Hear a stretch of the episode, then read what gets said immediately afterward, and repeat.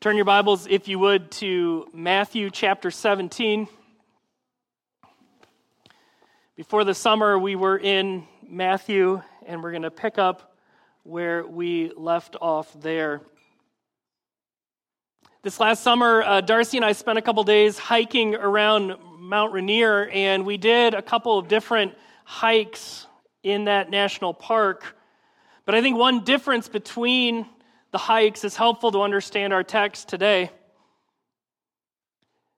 If you wanted to categorize the hikes, there were two types. One is where you could see the main peak, Mount Rainier, almost the entire time, or at least get glimpses along it, of it along the way, and those where you could not see the end of the trail at all.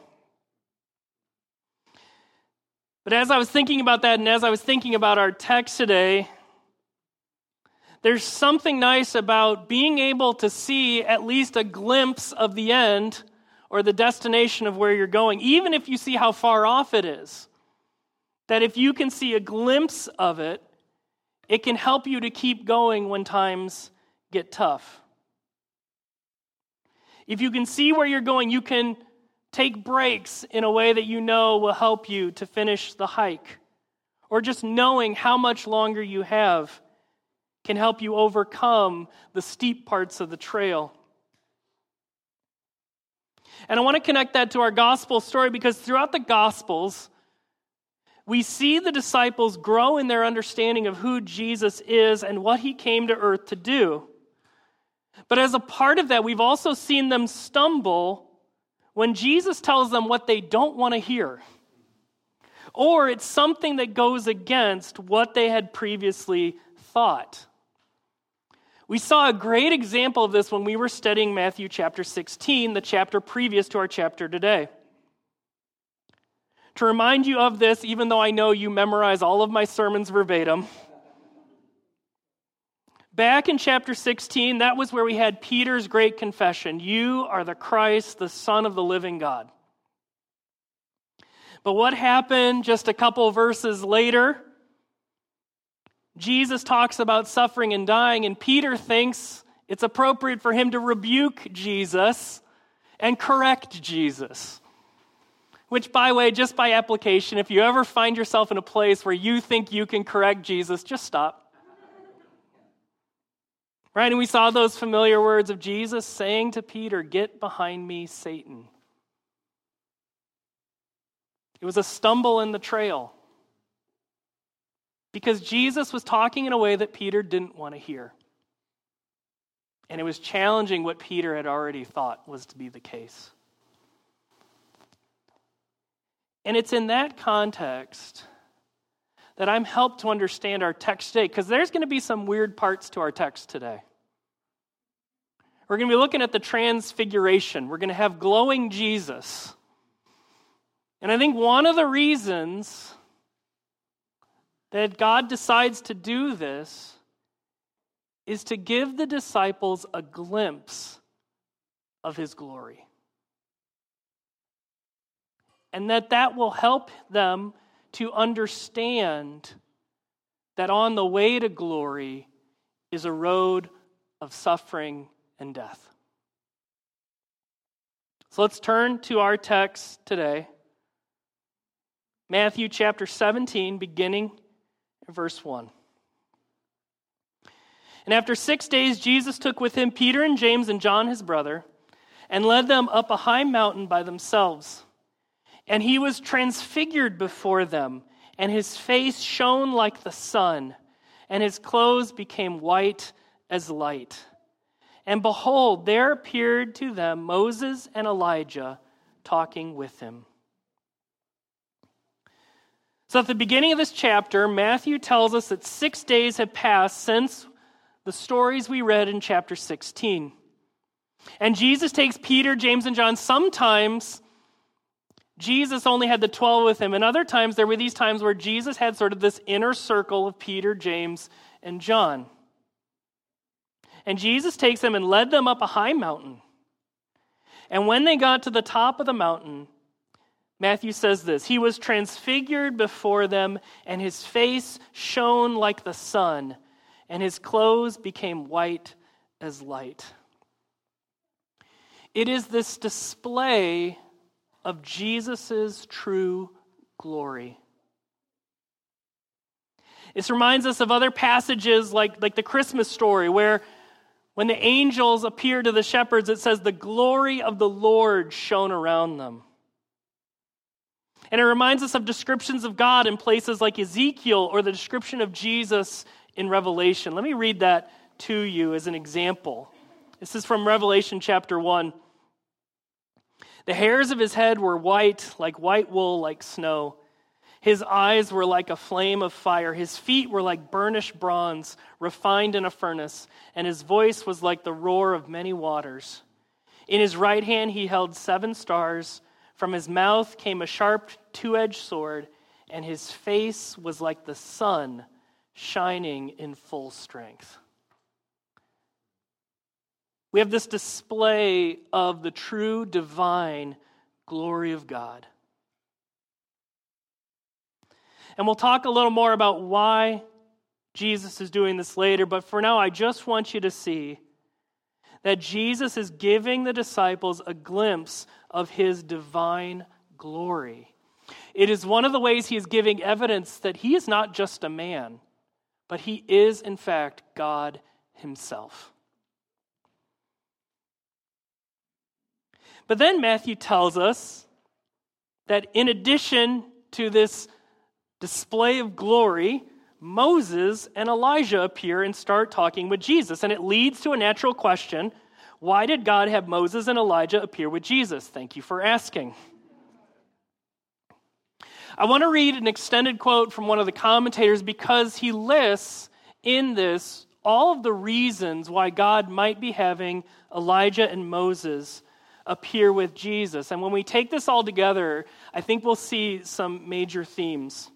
Let me read a, an extended quote here. Both Moses and Elijah had end times roles. Moses was the model for the end times prophet, as we see in Deuteronomy 18, and Elijah for the forerunner of Jesus in Malachi chapter 4.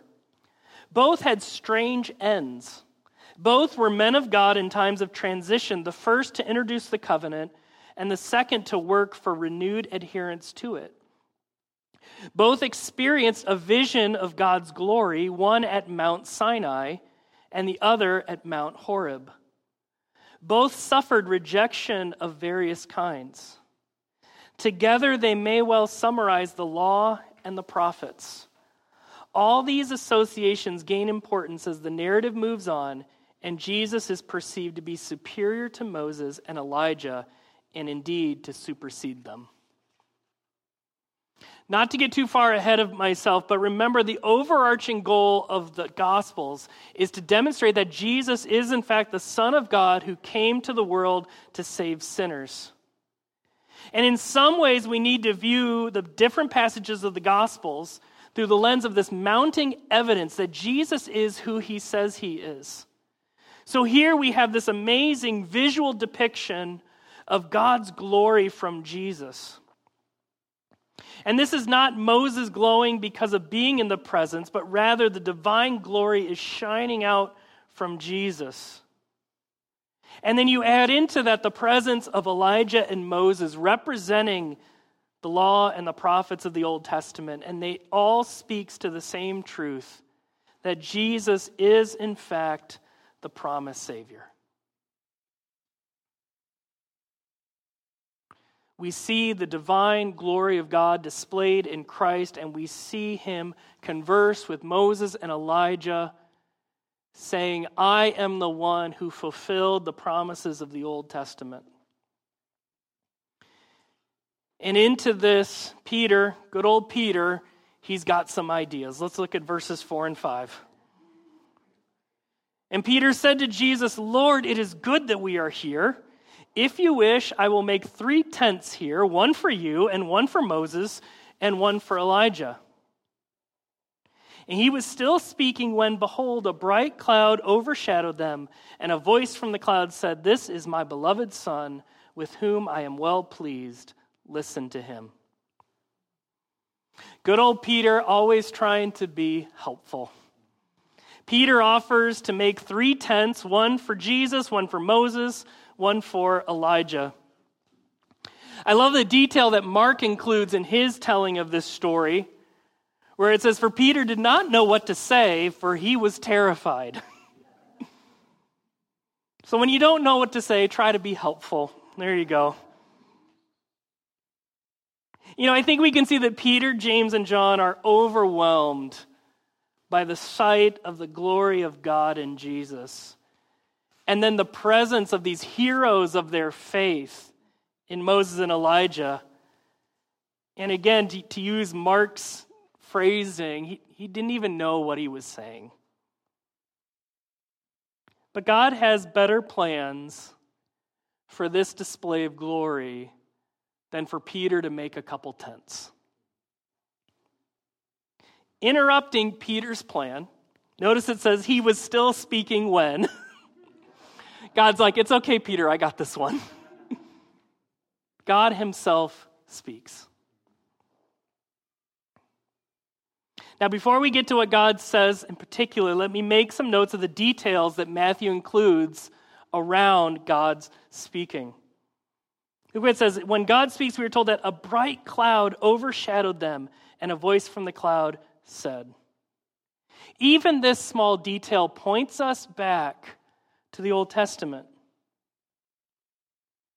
Whether or not Peter, James, and John made this connection in the moment, def- Matthew definitely wants us to see an Old Testament connection in this detail.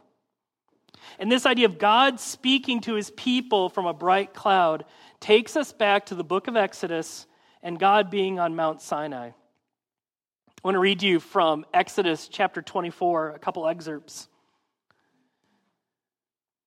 Then Moses and Aaron, Nadab and Abihu, and 70 of the elders of Israel went up, and they saw the God of Israel. There was under his feet, as it were, a pavement of sapphire stones. The glory of the Lord dwelt on Mount Sinai, and the cloud covered it six days.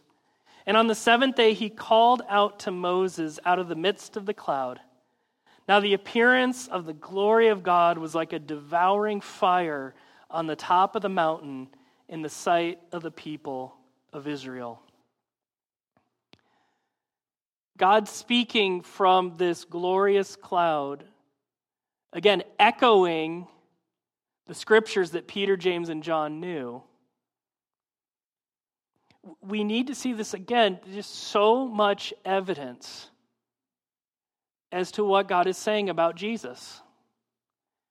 God does not want the disciples and us to miss that Jesus is the Son of God and promised Savior. There's just no mistaking because there's even the glowing cloud like there was back in Exodus. And that leads us to a direct message from God Himself. Let's look at that in three parts. Number one, Jesus is my beloved Son. When the Bible talks about Jesus being God's son, it's not that he's sort of a lesser, like demigod, like you'd find in the Greek mythologies. It's a way to talk about the full deity of Christ. That Jesus is the loved Son of God, that he is God himself. And you want to think of it this way God didn't want Peter to make the tents because the point was not for the disciples to get to hang out with Moses and Elijah. Moses and Elijah were present to provide evidence that Jesus was the promised Savior. He was the one that Moses and Elijah were preparing God's people for. He is greater than Moses and Elijah and all of the other heroes of the Old Testament. They are not the beloved Son. And I alluded this to earlier, but let me now read from Deuteronomy 18. Because again, this was a part of why Moses is there, but it also points to the fact that Jesus was greater than Moses. Deuteronomy 18:15 The Lord your God will raise up for you a prophet like me from among you from your brothers it is to him you shall listen Jesus is not just another prophet or holy man like Moses and Elijah. He is the one to whom all the scriptures pointed. He is God Himself who came down in flesh to die and rise again so that all who believe in Him will be saved. Secondly, God says, With whom I am well pleased. This highlights that Jesus lived his life in every way that was pleasing to God. He lived a perfect life. And the reason that that's important is that allowed him to pay the penalty for our sin. This is also in contrast to the conflicts that Jesus keeps having with the religious leaders. We can be sympathetic to the people back then being confused because their religious leaders were rejecting Jesus. And while the religious leaders of that day were not pleased with Jesus, God Himself says to the disciples, With Jesus I am well pleased. Jesus has God's stamp of approval that He is, in fact, the promised Savior. And then finally, God says, Listen to Him. This is a call to faith and obedience. If Jesus really is the Son of God and promised Savior, we need to follow him. And if he is God incarnate and our Savior, then we had better listen when he speaks. And when we think about listening to and following Jesus, we can use those words of faith and obedience. That we listen when he speaks and we follow him in faith and obedience. And this leads to the final moment in this part of the passage. Look at verses 6 to 8 with me. When the disciples heard this, they fell on their faces and were terrified. But Jesus came and touched them, saying, Rise and have no fear. And when they lifted up their eyes, they saw no one but Jesus only in response to Jesus' glory and God's voice from the cloud, the disciples fell on their faces and were terrified. About this, one author writes that the fear the disciples experienced magnified the greatness of the transfiguration. It helps us to put ourselves in their shoes to show us the immensity of God's glory seen in that moment. But they are not meant to stay in fear. Jesus came and touched them, saying, Rise and have no fear. When we are with Jesus, we have nothing to fear.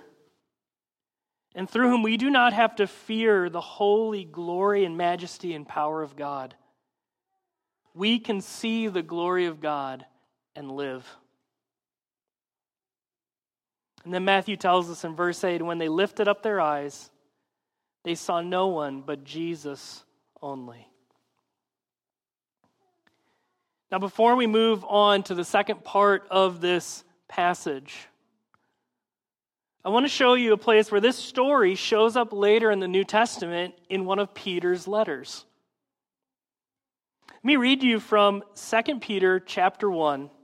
I'm going to read one excerpt from a larger section. 2 Peter chapter 1. Peter writes this for we do, did not follow cleverly devised myths when we made known to you the power and coming of our Lord Jesus Christ, but we were eyewitnesses of his majesty. For when he received honor and glory from God the Father, and the voice was borne to him by the majestic glory, This is my beloved Son, with whom I am well pleased we ourselves heard this very voice borne from heaven, for we were with him on the holy mountain. Do you see how Peter is drawing back on the experience of the transfiguration when he's writing the book of Second Peter? And in the context of Second Peter, Peter is telling his readers about the credibility of his testimony. And later he's going to talk about the credibility of the scriptures. See, they didn't just make up these stories of Jesus, they were eyewitnesses of his majesty. They heard themselves the voice of God say, This is my beloved Son, with whom I am well pleased, because they were there on the holy mountain. Peter, James, and John didn't make this story up. They didn't make up the truth that Jesus is our Savior. They were eyewitnesses. They were witnesses to this truth. And as they were eyewitnesses to this display of glory, they are then reliable witnesses to the truth that Jesus is the Son of God, who is the promised Savior sent to save his people from their sin. Now, in these next verses, there's sort of a sharp transition where they go up the mountain and see a display of glory, but as they come down the mountain, they're going to talk about what it means to suffer. So let's look beginning verse 9. And as they were coming down the mountain, Jesus commanded them, Tell no one the vision until the Son of Man is raised from the dead. Now, we've seen this before in the Gospels, and it can be confusing. Is Jesus will tell someone, hey, don't tell anybody about what I just did. And one of the reasons I want to highlight verse 9 is because it explicitly gives an end date to that command that I think is implied in a lot of the other commands. Jesus says, Don't tell anybody about this until the Son of Man is raised from the dead. And I think that helps us to understand why Jesus gave this sometimes confusing command to people throughout the scriptures. Because they wouldn't be able to clearly understand what he was doing until after the resurrection, until his work was completed, he didn't want them talking about things they didn't fully understand. But obviously, because Matthew then writes it, the disciples understood look, after the resurrection, we can tell everybody about this. But it helps us to understand that sometimes we have to understand the Gospels in light of the crucifixion and resurrection. And to do so without that would be to misunderstand what Jesus is doing. But this then leads to a question from the disciples. Look at verse 10 with me. And the disciples asked him, Then why do the scribes say that first Elijah must come? Now they're thinking about their Old Testament and probably thinking specifically about Elijah because they just saw him. And they're like, wait a minute, Jesus. Why does the Bible say that Elijah must come first? They were thinking about the book of Malachi. Let me read to you from the book of Malachi. I'm actually going to read the entire chapter 4, but it's only six verses, so it'll be okay. For behold, the day is coming, burning like an oven, when all the arrogant and all evildoers will be stubble. The day that is coming shall set them ablaze, says the Lord of hosts, so that it will leave them neither root nor branch. But for you who fear my name, the Sun of Righteousness shall rise with healing in its wings. You shall go out leaping like calves from the stall. And you shall tread down the wicked, for they will be ashes under the soles of your feet. On the day when I act, says the Lord of hosts. Remember the law of my servant Moses, the statutes and rules that I commanded him at Horeb for all Israel. Behold, I will send you Elijah the prophet before the great and awesome day of the Lord comes. And he will turn the hearts of the fathers to their children, and the hearts of children to their fathers, lest I come and strike the land with a decree of utter destruction. Let me summarize what I think is the confusion that the disciples had leading them to ask this question.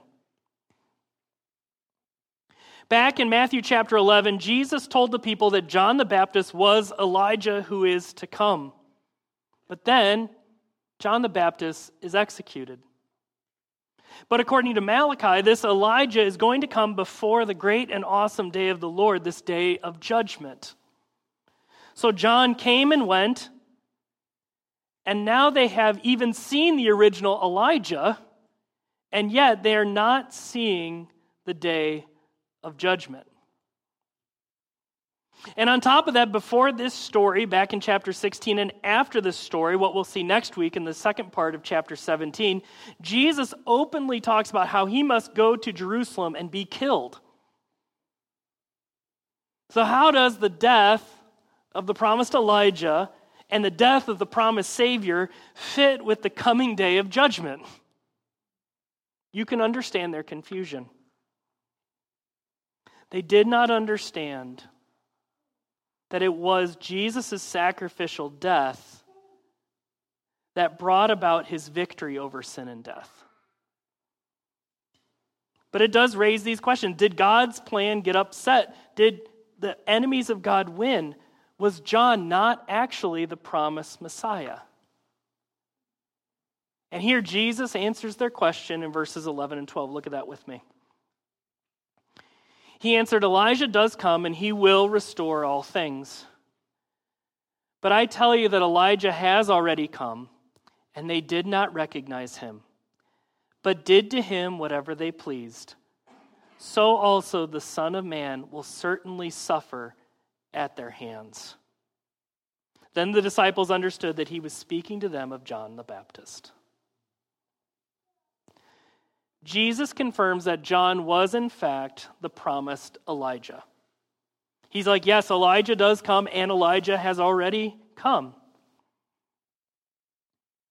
And as we see in verse 13, Matthew ends the story with the disciples growing in their understanding that Jesus was saying that John the Baptist was the promised Elijah.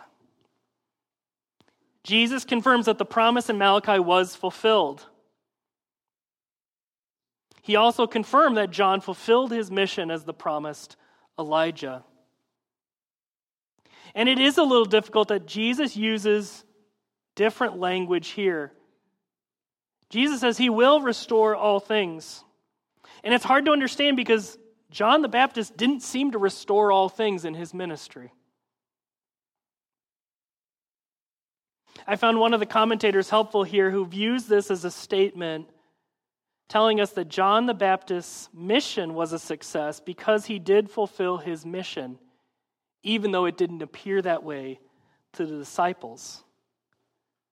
John fulfilled the job he was given. He prepared the way for Jesus, and he was killed because of it.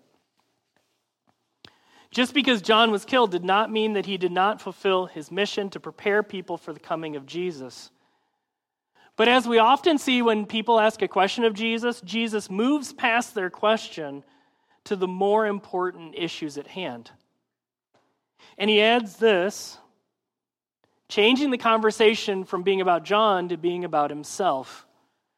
So also the Son of Man will certainly suffer at their hands.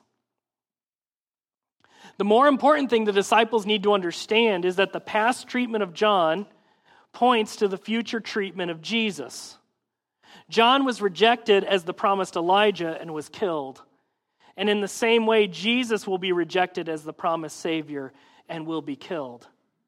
But that does not mean that Jesus failed. It was through his suffering and death that Jesus won our salvation.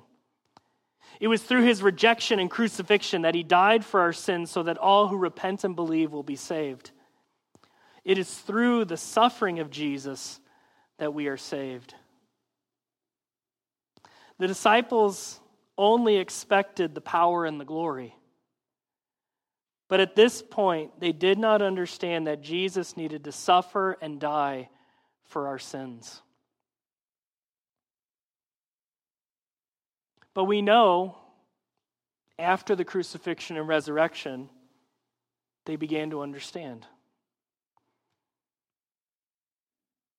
Peter, again, in his later writing in the letters, using the words from Isaiah 53, writes this For to this you have been called because Christ also suffered for you, leaving you an example so that you might follow in his steps.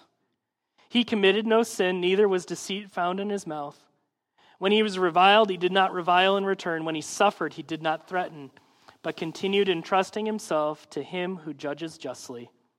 He himself bore our sins in his body on the tree, that we might die to sin and live to righteousness.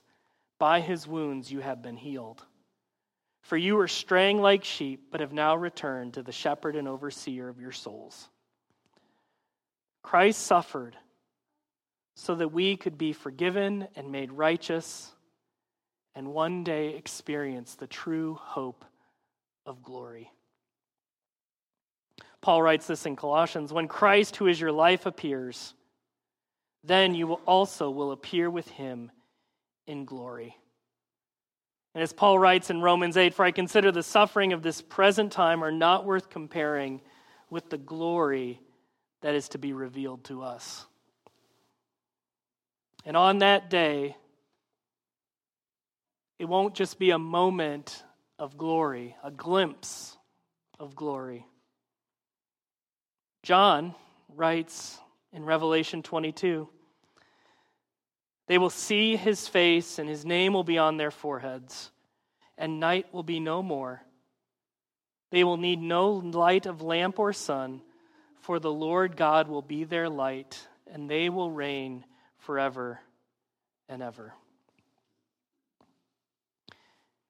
Jesus gave his disciples a glimpse of glory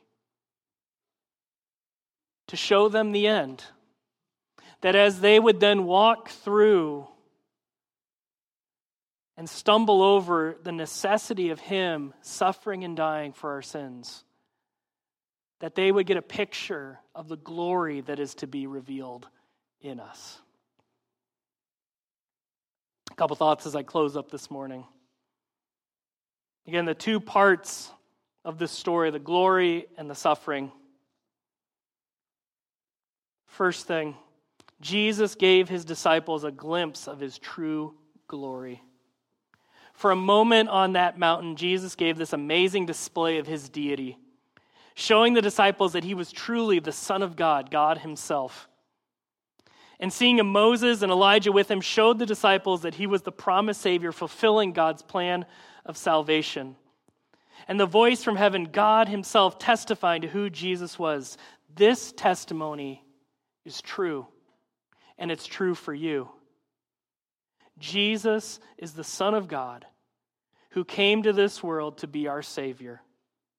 He is God incarnate who came to the earth to save sinners who repent of their sins and place their trust in Him. Secondly, one day we will fully be with Jesus in his glory. In our story here, Jesus displayed his glory and then didn't. Our hope in Jesus is that one day we will spend eternity with the glorified Jesus. And that glory will not be momentary, it will be forever. Thirdly, Jesus was glorified through the sufferings of the cross. Jesus completed his mission as the promised Savior by dying a sacrificial death for us. Jesus was not just a leader or teacher of his people. It was through his suffering and death that all who believe in him are forgiven of their sins, reconciled to God, and have the hope of eternal life. Jesus suffered and died so that you might live.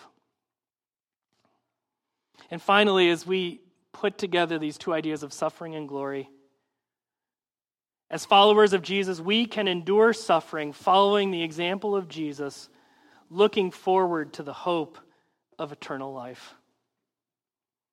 As I said previously, one day we will experience the full glory of Jesus in heaven.